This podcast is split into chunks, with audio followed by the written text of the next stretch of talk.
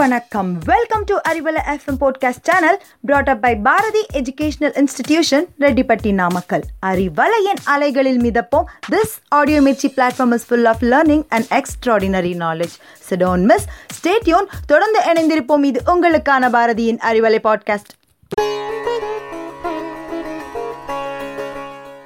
எல்லாருக்கும் இனிய வணக்கம். இது நம்ம அறிவலை பாட்காஸ்ட் நான் உங்கள் தமிழ் ஜெகதீசன். எனக்குள்ள ஒரு கேள்விங்க. பக்தினா என்னங்க?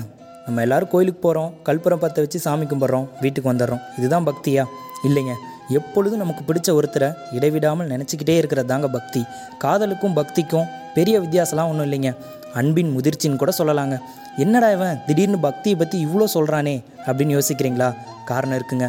நம்ம எல்லாரும் சிவன் கோயில் போயிருப்போம். அங்கே அறுபத்தி மூணு நாயன்மார்களுடைய சிலைகள் பார்த்துருப்போம். அவங்கள தாங்க பக்திக்கு உதாரணமாக சொல்லணும். ஏன் அவங்கள உதாரணமாக சொல்லணும்? சிவபெருமான் என்னதான் சோதனைகள் கொடுத்தாலும் கஷ்டங்கள் கொடுத்தாலும் அது எல்லாத்தையும் தாங்கிக்கிட்டு பொறுத்துக்கிட்டு இறையருள் மட்டுமே போதும் அப்படின்னு வாழ்ந்தவங்க தாங்க இந்த நாயன்மார்கள். அவங்கள தானே நம்ம உதாரணமாக சொல்லணும். எதிர்பாராத விஷயம் எதிர்பாராத நேரத்தில் நிறையவே நம்ம வாழ்க்கையில் நடந்திருக்கும்.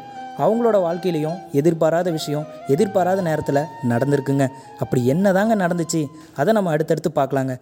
இது நம்ம அறிவலை பாட்காஸ்ட். நான் உங்கள் தமிழ் ஜெகதீசன். எல்லாருக்கும் இனிய வணக்கம். இது நம்ம அறிவலை பாட்காஸ்ட். நான் உங்கள் தமிழ் ஜெகதீசன். இன்றைக்கி நம்ம அறுபத்தி மூணு நாயன்மார்களில் முதல்ல பார்க்க போகிற நாயனார் பெயர் அதிபத்தர். அவருடைய வாழ்க்கையில் என்ன நடந்துச்சுன்னு தெரிஞ்சுக்கலாம். வாங்க கதைக்குள்ளே போகலாம் சோழ நாட்டோட துறைமுகமாக நாகப்பட்டினம் இருந்த காலத்தில் பரதவர் அப்படிங்கிற இனத்தில் பிறந்தவர் தான் இந்த அதிபத்தர். இவர் மிகுந்த சிவபக்தி உடையவர். அந்த பரதவர் இனத்துக்கே தலைவராகவும் இருந்திருக்கார். இவருடைய தொழில் மீன் பிடித்தல் இவர் என்ன பண்ணுறாரு அப்படின்னா தினமும் கடலுக்கு போயிட்டு மீன் பிடிச்சிட்டு வரும் பொழுது அதில் இருக்கக்கூடிய சிறந்த ஒரு மீனை சிவபெருமானுக்காக அர்ப்பணிச்சிருவார். அர்ப்பணித்தல் அப்படின்னா அந்த மீனை கடலில் விட்டுட்டு வந்துடுவார் தினம் ஒரு மீனை சிவபெருமானுக்காக அந்த கடல்லே விட்டுட்டு வந்துடுறார். இதையே அவர் வந்து வழக்கமாகவும் வச்சுருக்கார். இப்படியே போயிட்டு இருக்கும்போது என்ன ஆகுது அப்படின்னா ஒரு சில நாள் அவருடைய வலையில் ஒரு மீன் மட்டும்தான் மாட்டுது. அப்படி ஒரு மீன் மட்டும் மாட்டினாலும் அதையும் சிவபெருமானுக்கு அர்ப்பணிக்கணுமே அப்படிங்கிறதுக்காக கடலில் விட்டுட்டு வெறுங்கையோட கரைக்கு வருவார். ஒரு சமயம் என்ன ஆச்சு அப்படின்னா நீண்ட நாட்களுக்கு ஒரே ஒரு மீன் மட்டும்தான் அவருடைய வலையில் சிக்குது. அந்த அப்படி இருக்கும்போது என்ன பண்ணுறாருன்னா அந்த ஒரு மீனை கடல்லையே விட்டுட்டு வெறுங்கையோட தான் கரைக்கு வரார் இப்படியே ரொம்ப நாளைக்கு அவர் வெறுங்கையோடையே கரைக்கு வந்துகிட்டே இருக்கார். அப்போ என்ன ஆகுது அப்படின்னா பசி பட்டினி வறுமை அவர் வந்து சூழ்ந்துருச்சு. இதை பார்த்துட்டு இருந்த சிவபெருமான் இவரை சோதிக்கணும் அப்படின்னு நினைக்கிறார். கடவுள் வந்து ஒரு பேராசைக்கார குழந்தை. அதனால தான் விளையாடுறதுக்காக இத்தனை உயிரினங்களை படைச்சிருக்கார். சிவபெருமானும் அதிபத்தருக்கு ஒரு சோதனை கொடுக்கணும் அப்படிங்கிறதுக்காக என்ன பண்ணுறாருன்னா ஒரு தங்க மீனை அதிபத்தருடைய வலையில் விழ வைக்கிறார். வலை வீசும்போது அதிபத்தருடைய வலையில் அந்த தங்க மீன் சிக்குது.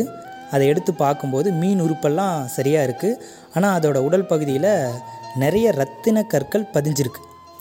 இப்போ அந்த ரத்தினங்கள் பதிஞ்ச அந்த மீனை இவர் கரைக்கு எடுத்துகிட்டு போனார் அப்படின்னா தன்னோட பசி பட்டினி போயிடும் வறுமை நீங்கிரும் மிகுந்த செல்வந்தராயிடலாம் ஆனால் இவர் அப்படி செய்யலை. ஏன் அப்படின்னா உயிரை விட மேலானது தனது கொள்கை அப்படின்னு இவருக்கு ஒரு எண்ணம். அதனால் என்ன பண்ணுறாருன்னா அந்த ரத்தினங்கள் பதிந்த அந்த மீனை இது என்னுடைய சிவபெருமானுக்கு உரியது அப்படின்னு சொல்லிட்டு அந்த மீனையும் கடல்லையே விட்டுட்டு வந்துடுறாரு இதை பார்த்துட்டு இருந்த சிவபெருமான் உடனே அதிபத்தருக்கு காட்சி தரார். சொல்கிறாரு சிவபெருமான் நீ வந்து என் மேலே மிகுந்த பற்றோடு இருக்க. எவ்வளோதான் கஷ்டமான சூழ்நிலை வந்தாலும் என் மேலே வச்சிருக்கக்கூடிய பற்றும் அன்போ குறையவே இல்லை அப்படின்னு சொல்லிட்டு அதிபத்தருக்கு அந்த நிமிஷமே சிவபெருமான் முக்தி அளிக்கிறார். அவ்வளோதாங்க இதுதான் அதிபத்தருடைய வரலாறு. இன்றைக்கு வரைக்கும் நாகப்பட்டினத்தில் அதிபத்தர் இறைவனுக்கு தங்க மீன் அர்ப்பணித்த விழா காயோரோகசாமி அப்படிங்கிற கோயிலில் நடந்துட்டு தான் இருக்குது வாய்ப்பு இருக்கிறவங்க போய் பார்க்கலாம்.